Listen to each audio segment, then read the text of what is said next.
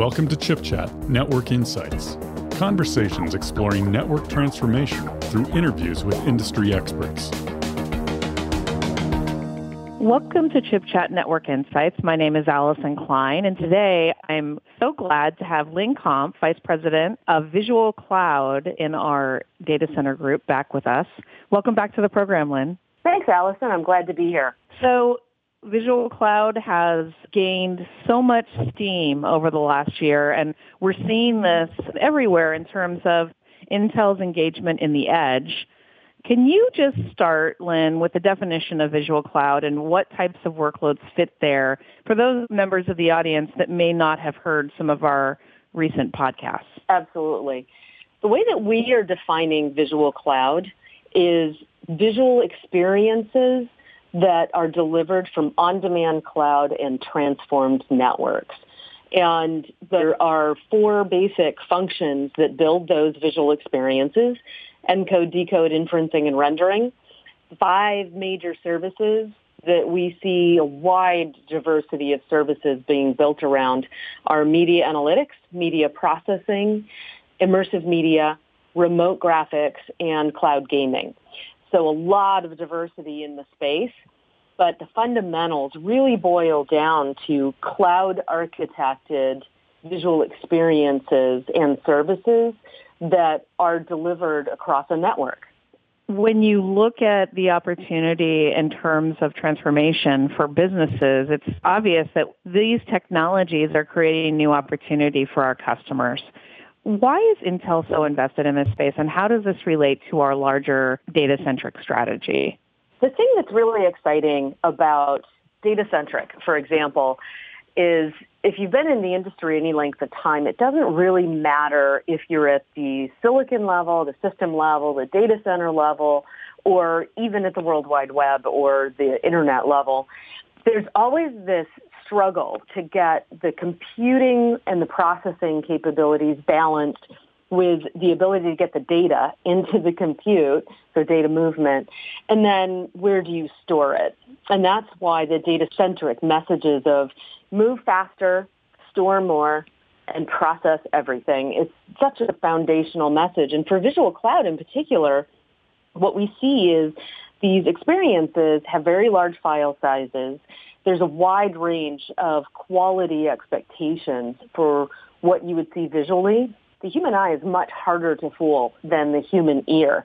And so streaming of music, we tend to be much more tolerant of low def audio than we are of low def video. And so there's this ongoing challenge and opportunity in taking advantage of the edge for processing to reduce the latency and move processing capabilities closer, uh, allowing you to have a better quality, but not have to clog the network. One of the statistics that the Cisco VNI report always brings up every year is that 80% of all traffic on all networks is going to be video somewhere between 2021 and 2022. So for us, this data-centric infrastructure of move, store, process is an absolute fundamental. And we're also taking advantage of where you're doing the processing to make these visual experiences that much more compelling to deliver. That explains perfectly why we are an audio podcast on Chip Chat. um, maybe someday we'll be video when your team is delivering all of this technology and we've got that capability for high bandwidth transfer. So when we look at the opportunity to work with the industry, your team is at IBC this week, and you made some incredible announcements about how we're working with the industry to push forward. Can you tell us about why IBC is such an important moment in the year for this ecosystem and what we've delivered in terms of new innovation? You know, the thing that's really exciting about Visual Cloud is that all of these experiences require a combination of service providers to collaborate to some extent. And so what we're doing with the IBC this year is a lot of focus around how can we bring those two constituencies of comms and cloud together. So we're having the first ever Visual Cloud conference. And what's really a great thing about being at Intel is we work with cloud service providers and we hear the challenges of the last mile and how do they get the bandwidth that they need to the edge, to the last mile, to the consumer. And then we hear the comms service providers and their challenges of, I have this big legacy network and there's so many requirements on me for reliability and quality of service. How am I going to do cloud architecture?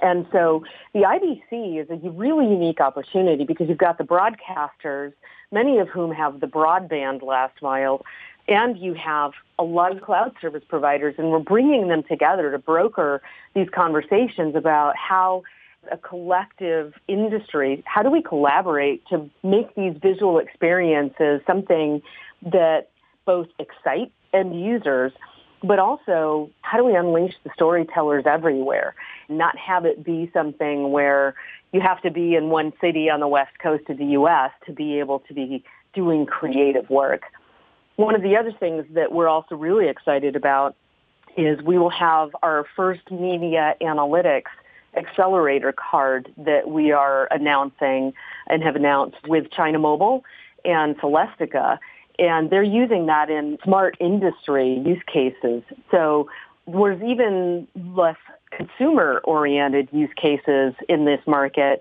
and they're seeing more smart city, smart industry, smart factory use cases for many of these workloads. I want to drill down a little bit on the media analytics because it's interesting to me. You worked with China Mobile with this and Celestica. This is really the confluence of two different workloads into a workflow at the edge Tell me about why folks are looking at driving media analytics and what does that give to providers in terms of ability to deliver new capabilities to the customer? Media analytics in particular, especially at the edge, is a really unique thing. A lot of AI right now, especially in cloud uses, is really being used to train their databases on what individual users find most interesting. And so you end up with recommendation engines really being the output and then very often it's an ad that is really tuned towards the interests of each user. With media analytics in particular, it tends to be a streaming oriented use case. And the reason behind it is that when you have raw sensor or camera data and you are trying to send that back into this home big training database going over a network or more than one network, there's a lot of cost and expense and bandwidth and losses that you end up losing some of the finer aspects of alerts that you might need to pay attention to. So by doing edge analytics, you do two things. One of them is you only start sending encoded and compressed data for the events you really care about as opposed to having to sift through hours of video that nothing happens. And that would be wasteful in bandwidth and clog the network for the service providers. The other thing that it does is it gives you a better real-time ability to monitor for events, not just on 10 second intervals or one second intervals, but even finer grain. So you're not missing major events that might be important to put into that training database. Now, when you look at our work with the broader ecosystem, obviously we're not working just on media analytics. We're working across a continuum of workloads that you described earlier. How has the progress been with the industry to deliver optimized solutions to the market? And how is Intel tackling that to ensure that customers can trust and swiftly deploy this technology into implementations? You know, one of the things that we'll be talking about is an update on an Intel Select solution that was announced with our Intel Scalable Processor second generation release earlier this year. And it was for the Visual Cloud Delivery Network. And the reason it's not just CDN is because many of these new use cases can actually be put in and plugged in to make it more than CDN. But that basic Intel Select solution, what's so exciting is we have a few added partners that we're working with and announcing that they are going to be delivering Visual Cloud Delivery Network solutions.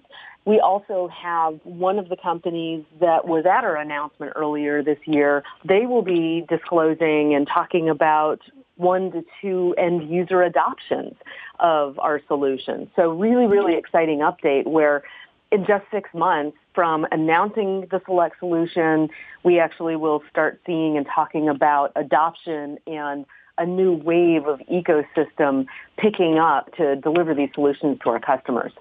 That's incredible. And that really speaks to the value proposition of what we're trying to do with Select in terms of that speed of taking advantage of technology. So I can't wait to learn more about that.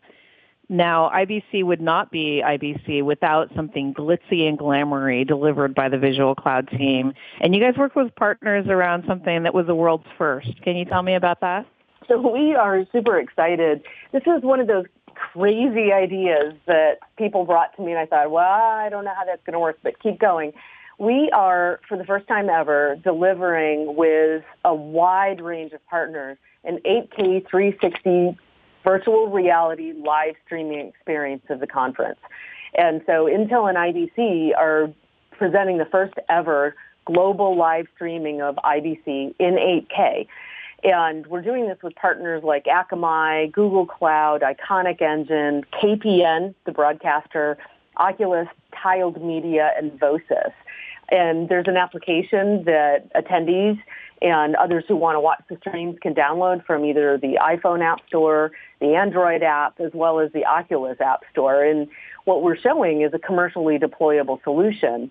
And this is being done with really high-end 360 video cameras using Intel Core processors and being distributed live through Intel Xeon scalable servers. So really exciting first ever, and it's amazing how much the partnerships have just moved this forward. That's incredible. And what a great example of industry collaboration to bring it together. Can you tell me a little bit about how the team created this idea and then drove it to completion? You know, we have actually been working with one of the companies for a very long time, Tiled Media. If you were at our Mobile World Congress Barcelona booth at all, you would have seen this live show floor 8K experience. And we started from there, and then we proposed doing it together with IBC uh, when Tiled Media. And then we realized that Facebook was going to be at the conference and Google was going to be there. And this is a perfect application for Akamai to demonstrate that the edge capabilities and the extensibility of the CDN platform. And so essentially we started working through what does it take to build this experience end to end and started building partnerships and collaborations and everyone was so excited to do this. So it came together so quickly. I think because people realized, wow, we have five of 10 components that are all together. If we just add our part, then we're almost there. So it was really amazing to see it, see it flesh out. Well, congratulations on that and the other news coming out of IBC, Lynn.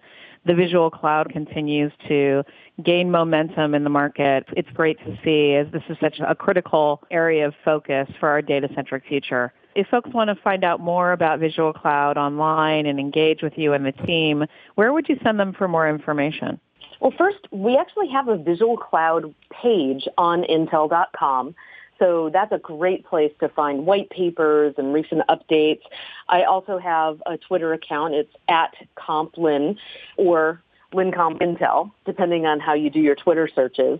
We also will have a ton of social media and blogs, and obviously the greatest place to go is the Chip Chat, right, Allyson? Well, thanks so much for being on the program, Lynn. It's always a pleasure. All right. Thanks, Allyson.